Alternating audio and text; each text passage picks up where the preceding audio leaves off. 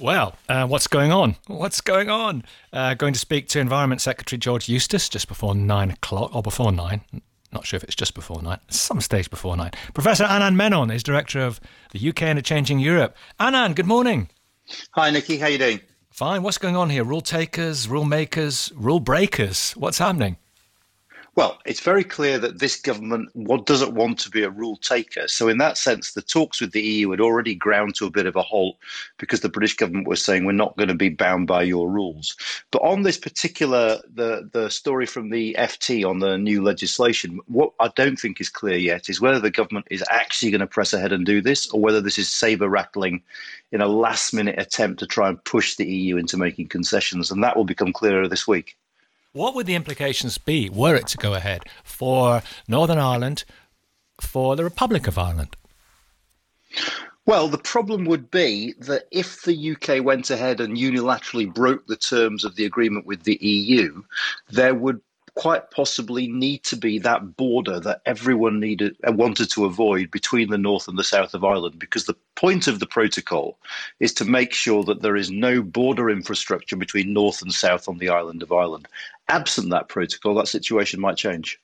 Who would have uh, who would build that border? Who i mean would the republic of ireland build it because they're part of the european union and they would have to build it because they've signed up for all those treaties? Um, how, how would it appear well, the European Union would insist on having that border because it would need to check what was going into its market. But equally on our side, bear in mind, World Trade Organization rules would uh, impose on us the necessity to check things coming over that border because World, World Trade Organization rules don't like borders without checks on them. We have to abide by World Trade Organization rules as well, don't we? And uh, that's not a walk in the park. No, absolutely. So without some sort of agreement that says here are the ways in which we'll, we'll, we'll avoid the need for checks. This could have very serious consequences for the intra Irish border. And of course, with everything to do with the intra Irish border, everyone's got an eye on potential consequences for Irish politics as well. What else do we uh, fancy ripping up?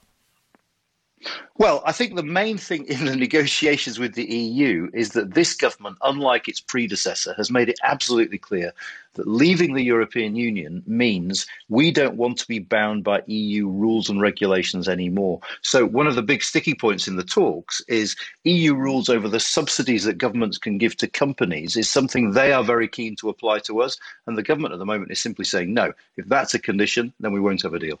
And fishing? Uh, fishing similarly, uh, I think that the two sides could compromise on fish. I think they're not a million miles apart. But again, there's a trade off to be made here. The EU want a long term deal guaranteeing essentially the same access as they have now. The UK government, again, is saying, no, you can't have the same access because we're not a member state anymore. But I suspect if they can sort out the subsidies question, then fisheries is just about possible to see a compromise between the two positions. Okay, business in this country is facing the biggest challenge for uh, the economy for generations, perhaps for hundreds of years. With a no deal Brexit, with all the administrative demands and all the extra bureaucracy and, and tariffs, for some businesses, that's the last thing they want or need right now.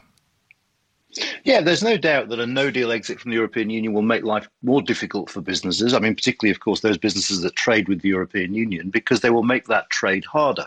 It will imply tariffs, it will imply checks at borders, it might imply initially some disruption at ports because we're far from ready in the terms of the numbers of customs officials we have, in terms of the infrastructure we have at ports to make those borders work as well as they could. So, yeah, there will be considerable disruption for business. It's worth bearing in mind that even the kind of deal the government seems to want, if the EU will agree to it, will involve a significant amount of disruption because it will be quite a thin trade deal. So, either way, come the 1st of January, many businesses are going to have to get used to a whole new way of trading with the EU. Boris Johnson and the government are talking about a similar relationship to that between Australia and the EU. Is that why they're appointing Tony Abbott, the former Australia PM, as a, a, kind of trade envoy or whatever he is? Uh, no, I think the two are separate. But the, the, point of saying Australia, I think, and remember, Australia doesn't have a formal relationship with the European Union that goes very far, is to make, is to avoid saying no deal. I mean, the one thing I would point out is Australia is a lot further away from us than the EU is, and therefore we trade far, far less with Australia than we do with the European Union. Okay, one more. Um, what do you think? You said at the beginning this could be saber rattling. Some people are, are also expressing the desire for fresh faces. It's all got a bit stale, and if there were new people in there, we might have a little bit more impetus. Where where do you think we're going to go? What do you mean in terms of the negotiations themselves? You're talking. Yeah, uh, yeah. I think, to be honest, the sticky points in the negotiations has got very little to do with personality at this point. It's to do with principle. Both sides, this government, this new government, Boris Johnson's government in the UK and the European Union, are pointing to what they say are fundamental principles about the way their markets what will work in the future. And, and so I don't think changing the personnel will make much difference at all. I think what needs to happen actually is political leaders on both sides need to get together and try and strike a compromise. Because one of the issues in these negotiations to date has been understandably because of coronavirus political leaders have not given the attention to this brexit dossier that they should have. And therefore bureaucrats don't have the authority to make the kinds of concessions both sides are going to need to make if we're going to get a deal well, listen, it's been very interesting and informative and useful talking to you again, and It's been a while. Thank you very much. And uh, it's and it's kind of back to the future a little bit, isn't it? It is, but uh, I know you've missed Brexit, Nicky. So you must be quite happy about this. We've missed you. Yeah, I was going to say missed you. yeah. Thank you, Professor Anand Menon, director of the UK in a Changing Europe, and. Uh,